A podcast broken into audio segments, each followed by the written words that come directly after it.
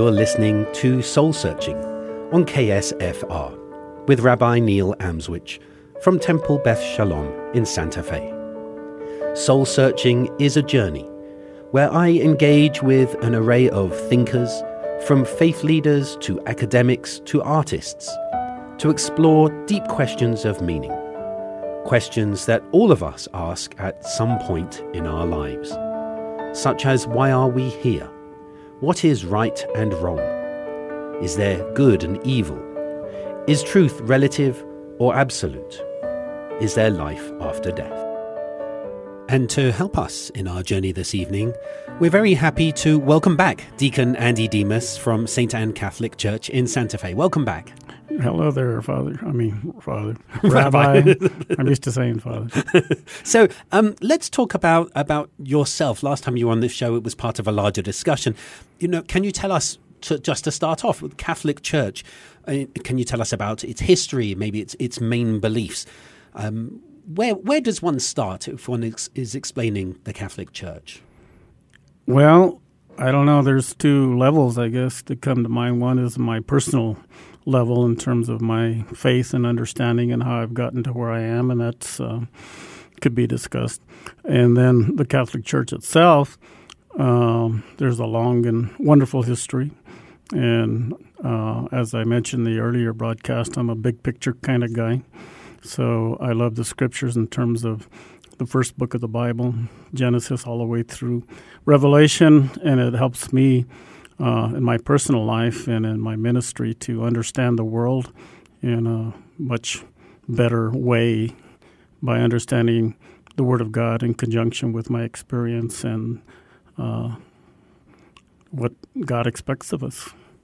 So let's let's focus perhaps on the personal in the sense when you say that the Bible helps you to understand the world, how is it that such an ancient text can speak to you in such a different world to the world in which it was written? Well, I guess uh, I would have to say that uh, God, in His uh, awesome power, created every one of us and everything as a unique uh, thing, individual uh, entity. And so we all have our personal experience. And my first awareness of God was not in the church. Uh, it, I grew up in Albuquerque and on the west side of town, and in those days you could still see the stars. I don't know if you still can or not. There's so many lights, but I remember looking up at the stars and just coming to the realization that there is a God in heaven, right. and that was the beginning of my faith. And uh, beyond that, uh, there's a lot of experiences, and um, I ended up. I was in Vietnam for a year as a combat medic, and uh, became closer to God there, and uh, determined that I would set uh, goals for my life. And I don't want to get into too much detail, but I thought if I have to work for a living, which I, am going to have to, uh, why not do something you enjoy? So I um, majored in wildlife management. Mm. I took advantage of the GI Bill. So I earned a bachelor's degree and a master's degree in wildlife management and uh, wasn't really close to the church for quite a while, but came to an awareness through some personal experiences with the church. And again, I won't go into detail. But as I began to understand the relationship with God's plan in my personal life and the Word of God, it's just things came together. So, but coming back to that question, though, maybe I should reframe it because that's that's a very interesting history, which I, I, if it's okay, I do want to ask questions about afterwards. The Bible is a book that talks about um, stoning people to death. It talks about slavery. You know, it, it accepts slavery. It talks about going into the land and killing the people in the land how can a book like that speak to a society like ours today? How how does how do you find meaning in that text? I, I see it as uh, kind of like a dance, I guess you could say, is that God, uh, in His awesome greatness, interacts with peoples and individuals, and so it's it's really a story of human history, all the way from the Garden of Eden when Adam and Eve committed the original sin, which caused what I call chaos, and it's been that way since. But God sent the prophets, and He interrelated, like the story about uh, King David. He uh, messed up. He sinned with Bathsheba, and he realized he did wrong, and he came to the conviction of his wrongdoing and repented. And then God blessed him uh, with descendants, including Jesus, not the least of which is, and promised him an everlasting kingdom.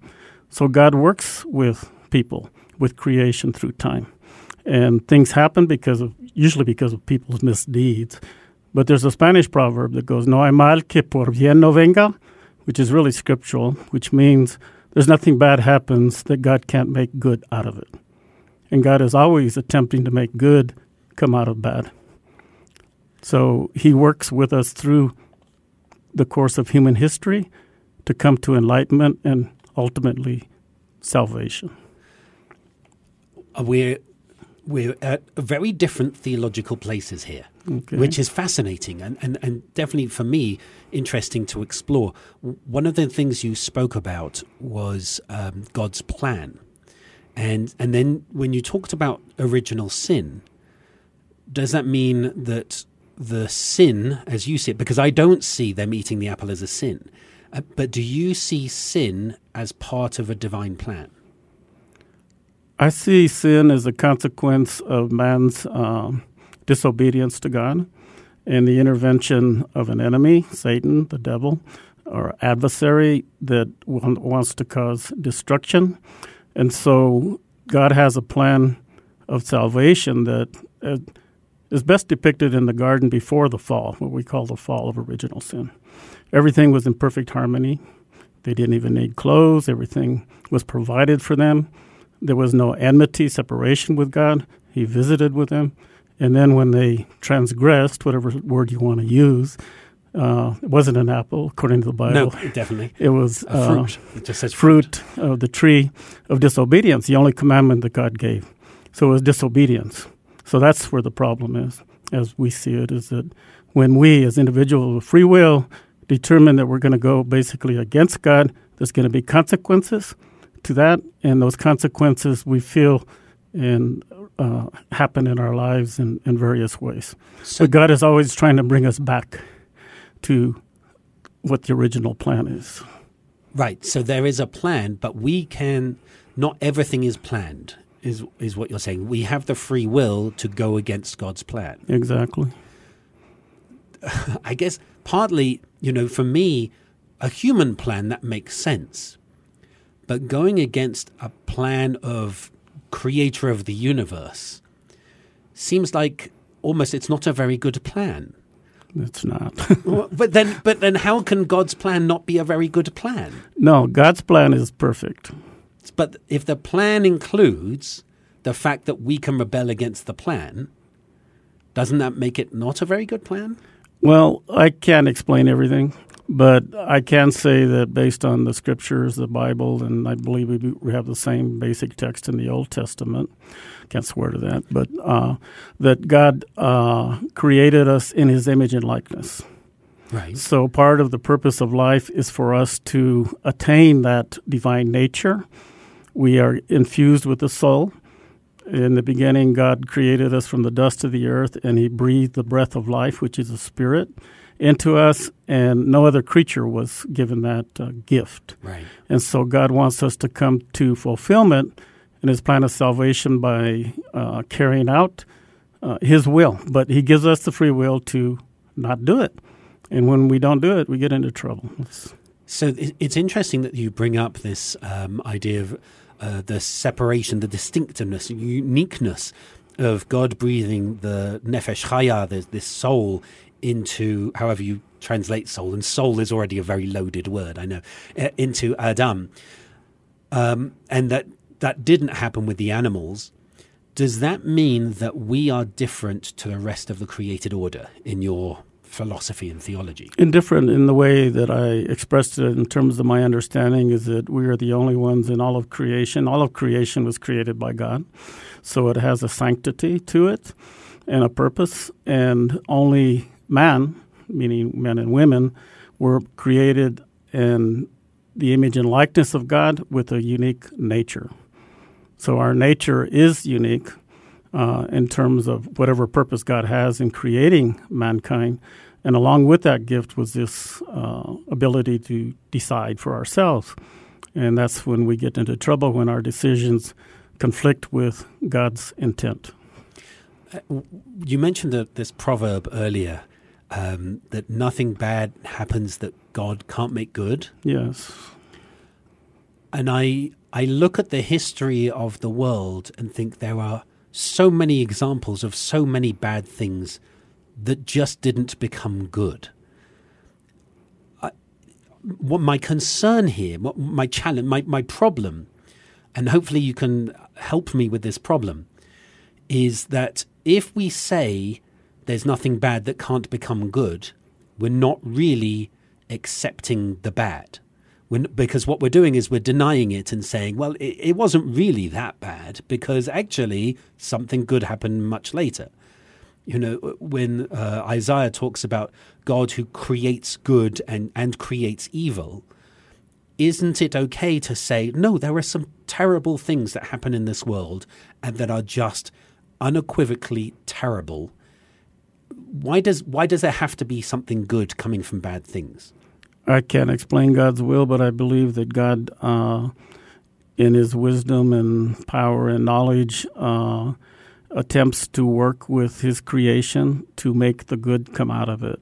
But good isn't necessarily going to come unless we have a willingness on the part of whoever committed the offense or had the offense committed to them to see the good. Let's say forgiveness. Somebody offends you or someone in your family and you're upset about it and you're mad and all kinds of negative things can come out of it if you practice the teachings, which is primarily forgiveness, reconciliation, then a stronger and better relationship can come of it. And it can happen through countries, but you know we know it doesn't. I right. myself served in Vietnam and saw the horrors of war, and uh, there surely is some good that came out of it, but I can't. I don't have the mind of God. I can't say what good came out of all the different wars and tragedies that have happened in humankind. But that's a really interesting theological position to take, which I've never heard before, and I'm, I'm really intrigued by it.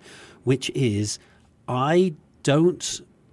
Uh, it's, it's more than I don't understand. I see things; they look terrible, but because I believe that God is good I think, uh, is the underlying assumption here. Because I believe that God is good, this thing that looks terrible to me must ultimately be good. I just don't understand how.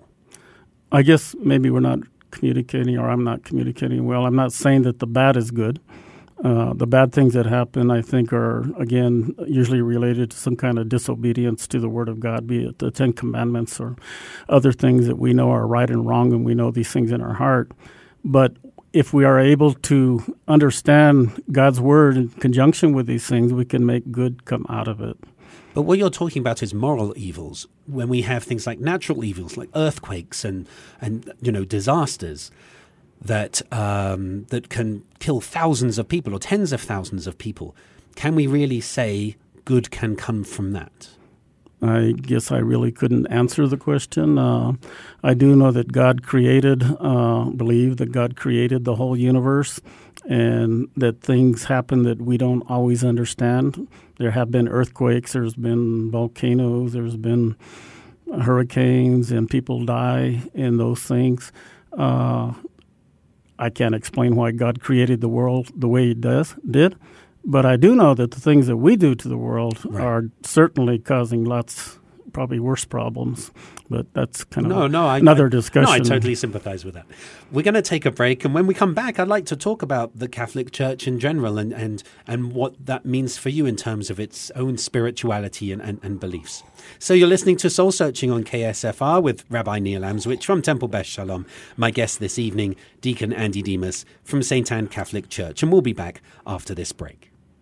You're listening to Soul Searching on KSFR with Rabbi Neil Amswych from Temple Beth Shalom in Santa Fe. My guest this evening, Deacon Andy Demas from St. Anne Catholic Church here in Santa Fe. We've been having a really fascinating discussion about personal, your personal theology, and me trying to um, understand where you're coming from to teach me, which is, has been very interesting so far, a very different theological perspective, which I'm learning from very often when we talk, when we have religious um, discussions, you and I, you'll say the Catholic Church believes or the Catholic Church says. What's the relationship between, say, a deacon and the Catholic Church?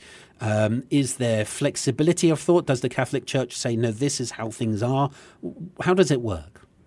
Well, I guess I would have to get into kind of the nature of the church, and uh, we believe that uh, the fullness of truth was uh, revealed in different ways by God in our conscience, in our knowledge of right and wrong, and the Old Testament scriptures, and most fully revealed through Christ Himself. And so uh, the church was established. Uh, uh, I, I call it Judeo Christian because our church is founded on the foundation of the descendants of Abraham which is talked about in the Old Testament, yeah. and fulfilled through the New Testament, the New Covenant, with Jesus Christ, the apostles, and the disciples. So Jesus founded a church. And he said to Peter, You are a rock, and upon this rock I will build my church, and the gates of hell will not prevail against it. So the church uh, from the beginning had leaders, Peter, and then successors to him, which we call now the popes, an apostolic succession and there's been a line of succession, and things were more formalized over time with uh, rules and the teachings of the church, which is sacred tradition. And through that course of time, we end up to the point we are today with clergy, clerics, which are priests and deacons and other religious orders. Right. And a deacon in the Catholic Church is a cleric uh, with faculties, but not the same faculties as a priest. Right. And so in my case, it was later in life that, uh, unless you want to hear how that happened, uh, that I came to become a deacon in the church. So I have to go back, by the way, when you say when you mention Judeo-Christian, because for me that's not a term I would ever use. Interestingly enough, I'm, sh- I'm just sharing it. I'm not denying your use of it. For me, as you said, it, in your belief, it became the the Hebrew Bible was fulfilled later. Mm-hmm. Uh, this sort of replacement theology that um, that Judaism naturally led into Christianity, and, and, for me as a Jew, I would say for me it doesn't. Right. Uh, and so for me, there's a, a, very strong Jewish tradition and a Christian tradition, and I understand some of the basis, the Jew, the very essential Jewish basis of Christianity, but also that it moved away in a different way and that for me is the joy of interfaith dialogue actually right. not that we're the same or that one has replaced but that we are we have differing expressions of spirituality and that's what holds us as as that's what brings us together in relationship i think okay. so so let me ask when you say there are different faculties I'm, I, I don't quite understand are you able to to to give your own readings of something are you able to say to me the bible says this or to me um, there, I believe this, or is there a, a, set doctrine in the church?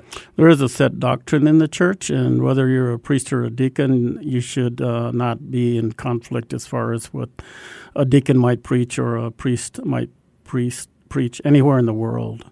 And the way that consistency comes about is by number one, the scriptures themselves, and the Catholic Church identifies 72 books in the Bible, the Old Testament and the New Testament. In non Catholic Christian, there's some that were removed during the Protestant Reformation, but we have all of them. And so we have the same set of scriptures worldwide. And then we have the actual sacred, what we call sacred tradition of the church. Mm-hmm. So in addition to having the scriptures, we have the I call it formation that Jesus did with the disciples over three years. In a deacon formation, we have four years of instruction, and Jesus instructed his disciples over the course of three years before, you know, he uh, established the church. And so that sacred tradition is contained primarily in the Catechism of the Catholic Church, and it doesn't explain everything, but it's the teachings of the church and understanding of the Bible. So uh, there should be no difference. Uh, maybe one deacon or priest may say things slightly different, but basically the message they give should be consistent with the teachings of the magisterium of the church and the scriptures. So, so who sets that? Who, who sets the teachings of the Catholic Church? The teachings are formulated uh, through the, uh, if we're looking at today, through, well, it's not just today, through councils There's been disagreements on different issues, the nature of, of Christ, and there was a first council in Nicaea to define that. And Peter and and and uh, Paul had a dispute about bapti- about um, what do you call it circumcision, and so that was resolved through the first council.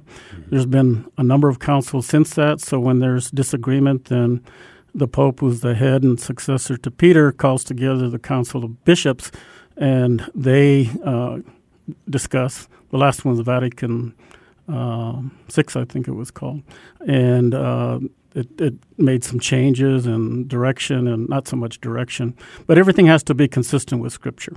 So no matter what they come up with in terms of the teaching of the church, it's it's really a unity. It needs to be consistent with Scripture, and then it's published and it's put out. And but it doesn't explain everything. But when you say something has to be consistent with stri- uh, with Scripture, two weeks ago we had Pastor Tiago on the show, and he was talking about how um, from a very postmodern perspective of there is no scripture, there's scripture plus reader.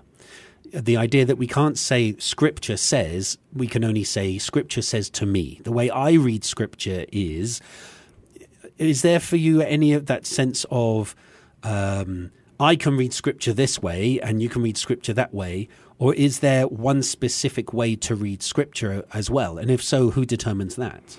The scriptures are uh, interpreted by the church, and so it isn't a question of it is outside of the church, uh, Catholic Church. You know, outside of the Catholic Church, the non-Catholic Christians, uh, many of them have this term uh, scriptura sola, or only Scripture, ah, okay. Word of God, and the Bible only. In other words, in simple words, but the Catholic Church doesn't. Uh, it's not even in the scriptures, is what I understand.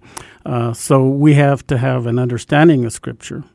And again, it doesn't give all the answers, but you could go to the Catechism of the Catholic Church, and it's available online as well. And you can look at the church's teaching, whether it relates to abortion or end of life issues or all kinds of different issues. And it's supported by the councils, again, of the that have happened over time by the inspiration of saints, by the guidance of the Holy Spirit and so that uh, the major bo- body of knowledge is contained within the catechism. that's what the, you know, right. we teach in church. So, can that reading ever change? Can there be, as we grow in our society, you know, I come from a, a Reformed Jewish perspective whereby we say, wow, we, we had not seen that reading before. That's really interesting. You know, now that the world has developed in this way, we never considered maybe reading this text in this particular way. Is it possible for the catechism to change? It does. It does change, and um, this is one area where I would like to see more change myself, but I'm just a deacon in the church. But I'm very concern- concerned about um, environmental issues, the mm. climate change, global warming, and other environmental issues that uh, humans are doing, um, which create disorder in the world and uh, create a lot of problems in terms of hurricanes and what have you. And I would like to see the catechism expanded in terms of formation for priests, in particular and deacons, so that they get better educated. Huh. Because part of the catechism, inter, you know, it has to do with formation as well. Uh, the world changes, and mm-hmm. I think that uh, clerics, uh, everyone should be better informed and understand, again, based on the scriptures, you know, the order that God intended, so that we take better care of the earth. It's all in line, should be in line with the scriptures, but things change. Mm. And so the catechism should be uh, not changing the scriptures, but in understanding what's happening in the world and applying it in terms of how we live our lives. So, can you uh, appeal for that? Can you? Can I, you? I have. Oh, I see. Okay. I, I, wrote to the Pope. Really? Yeah. So, and, and, is it up to the Pope to determine what can be changed, or, or as you said, Pope, there have to be, you know, the Pope and the College of Bishops. The Pope can actually issue, and he does uh, encyclicals, and he did on the environment right. to his credit. The Laudato Si. Laudato Si. Right. And if if anyone hasn't read it, uh, it's wonderful. It's not just about the environment; it relates to a lot of things that we're talking about. Sure. And so, um, the Pope can issue encyclicals, and he does on different issues. Uh, the human family, they're talking about those things, and and other things. But normally, it's in the in the Council of the Bishops. Just like a pope is elected, they have you know bishops, Right. and the pope is a bishop, and he's the head of the church, and they had uh, deliberate, and they have experts in different area, and they contribute towards a dialogue and end up with a teaching. So I, I know we only have a few minutes left, and there's hundreds of questions I want to ask you. But since you mentioned the Pope, I, I know l- very little about papal infallibility, um, and but I keep hearing about it. So I'm wondering if you can share. You know, can is the Pope perfect, or, or is it what the Pope says is perfect? What does it mean? Yes, papal infallibility, I think, is misunderstood. Uh, I did a little checking on it because I knew Right. you were going to ask me that. and uh, just to put it in perspective, um, I Googled and checked how many times the Pope goes to confession, and it's once every two weeks. Ah, okay, And I go to confession. And so the Pope uh, or any, any individual is not infallible in the sense of perfect, Right. no. right, But the Pope, uh, the Church, speaks of infallibility in terms of only two areas, and that has to do with faith and morals, basically church teaching. So when it has to do with doctrine, dogmas, uh, issues that relate to church teachings, uh, those are the areas that, with the guidance of the Holy Spirit and in counsel with bishops, when he issues a uh, infallible statement, which is rare, they don't. There are very few that are actually issued. Uh, then yes, that as is done with uh, under the the title of infallibility. So, so actually, a document is produced and says this is infallible. Just to be, that's very interesting. And does that mean that nobody in the future can disagree, like a pope in the future or the bishops in the future? Does that mean they can't disagree with that? I wouldn't expect them to. I'd love to be able to say to people every time I speak, Yeah. and this is infallible. but again, it's not on everything that comes up. Sure. It's only on specific topics, and very few have been issued, uh, such as the the uh, Immaculate Conception of Mary is given as an infallible statement that she was immaculately conceived, and that's one example. So there's not a lot of statements that are issued that are considered to be inval- infallible. So they're more foundations of faith and morals. This is basically what we stand for. It's it's not necessarily a scriptural reading or or anything No. like that. No, but in the catechism, there's there's uh, there's a but we don't just say you know here's the Bible you can believe whatever you want. Right. So the Bible is the inerrant Word of God. We believe inspired Word of God, and in order to properly understand it, you need to also have the Catechism of the Catholic Church. You can't just say, "Well, I think it's this." Well, you can say that, but that doesn't mean that that's church teaching. I, I found this fascinating. You, I mean, you even just opened up another topic about inerrancy, um, which I would love to talk to you about. Um, so, but we we've run out of time. So, hopefully, you'll be able to come back to our show again and and answer so many more questions and and help teach us uh, um, about your faith. I would be happy to. Thank you. So, um, thank you to Deacon Andy Demas from St. Anne Catholic Church. I genuinely really do appreciate you coming back on our show and, and sharing your own personal journey um, and uh, and opening up a, a really different way to to view faith. It's really been very interesting. Thank you, and thank you for inviting me. You've been listening to Soul Searching with Rabbi Neil Amswych from Temple Beth Shalom and from the Interfaith Leadership Alliance of Santa Fe. Until we return again in two weeks' time, keep searching.